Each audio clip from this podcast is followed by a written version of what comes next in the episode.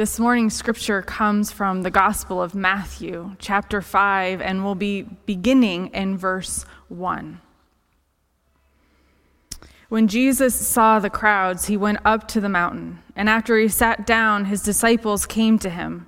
Then he began to speak and taught them, saying, Blessed are the poor in spirit, for theirs is the kingdom of heaven.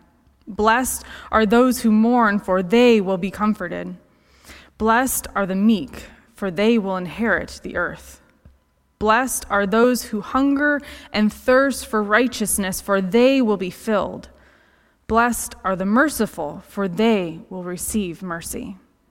Blessed are the pure in heart, for they will see God. Blessed are the peacemakers, for they will be called children of God. Blessed are those who are persecuted for righteousness' sake, for theirs is the kingdom of heaven. Blessed are you when people revile you and persecute you and utter all kinds of evil against you falsely on my account. Rejoice and be glad, for your reward is great in heaven, for in the same way they persecuted the prophets who were before you. May the Lord add his blessing to the reading of his word. I don't know if you have noticed, but 2020 has been quite a year. We started off with wildfires in Australia. Remember that? and then an impeachment trial and a pandemic, which caused the world to shut down for a while and then created economic uncertainty that we are living in. And then African Americans were were murdered, and marches and protests and rioting ensued. And oh, yeah, there were killer bees. And it's just the beginning of June now. People have predicted that the end of 2020 will either be something from Revelation or the Old Testament or an Avengers movie. Others just want to cancel the rest of 2020 and try again next year. This year has only gotten crazier, so we might as well stop while we're ahead. But I read a poem this past week by Leslie Dwight that put it in perspective for me. What if 2020 isn't canceled? What if 2020 is the year we've been waiting for? A year so uncomfortable, so painful, so scary, so raw that it finally forces us to grow. A year that screams so loud, finally awaking us from our ignorant slumber. A year we finally accept the need for change. Declare change, work for change, become the change. A year we finally band together instead of pushing each other further apart. 2020 isn't canceled, but rather the most important year of them all.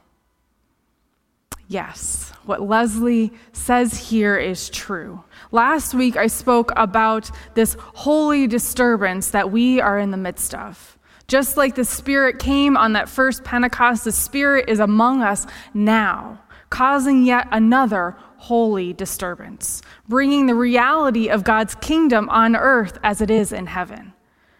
Right now, we have the opportunity.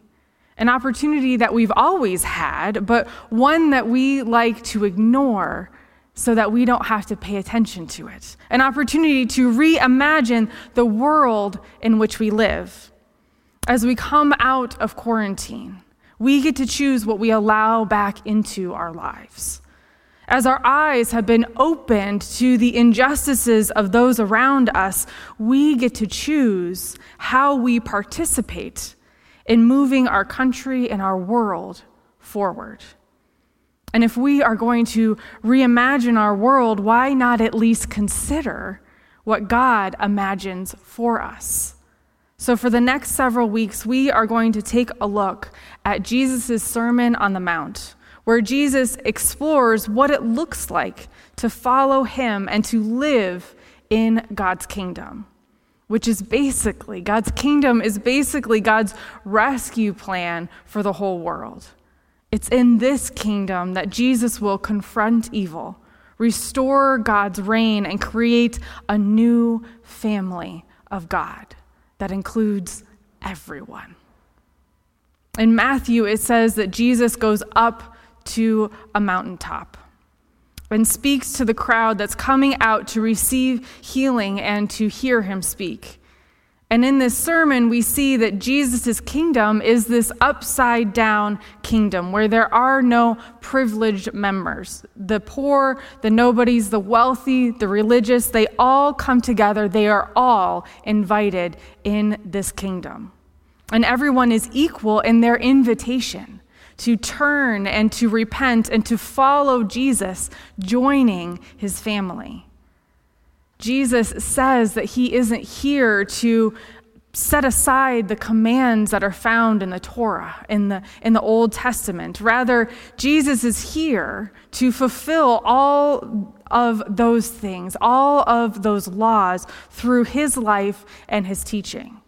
He's here to transform the hearts of his people so that they can truly love God, love their neighbors, including their enemies. The first part of Jesus' sermon is what we call the Beatitudes. It's today's scripture. Jesus is describing here this community of believers, those who are going to follow him, follow his way, those who are going to usher in and help him bring this new kingdom. And, by, and this uniting thing, theme that is throughout this whole Beatitudes is that what, who God calls as blessed, God calls those who are blessed, those who are orientated and focused on God. Blessed are the poor in spirit, those who know their lives are not in their own control, those who only their identity and their security is in God. Blessed are those who lament that God's kingdom has not come yet, who recognize and realize that this world is not the end. Blessed are those who hunger and thirst for righteousness, those who are grounded in God's hope and actively do God's will here and now. Blessed are the pure in heart, who are singly devoted to God rather than themselves and then to God. Those who love God with their whole heart, their whole mind, soul, and strength. Blessed are the peacemakers, those who actively work toward reconciliation.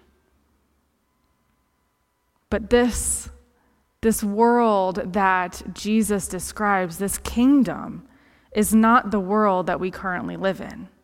The Beatitudes that we live by right now go something like this Blessed are the well educated, for they will get the good jobs.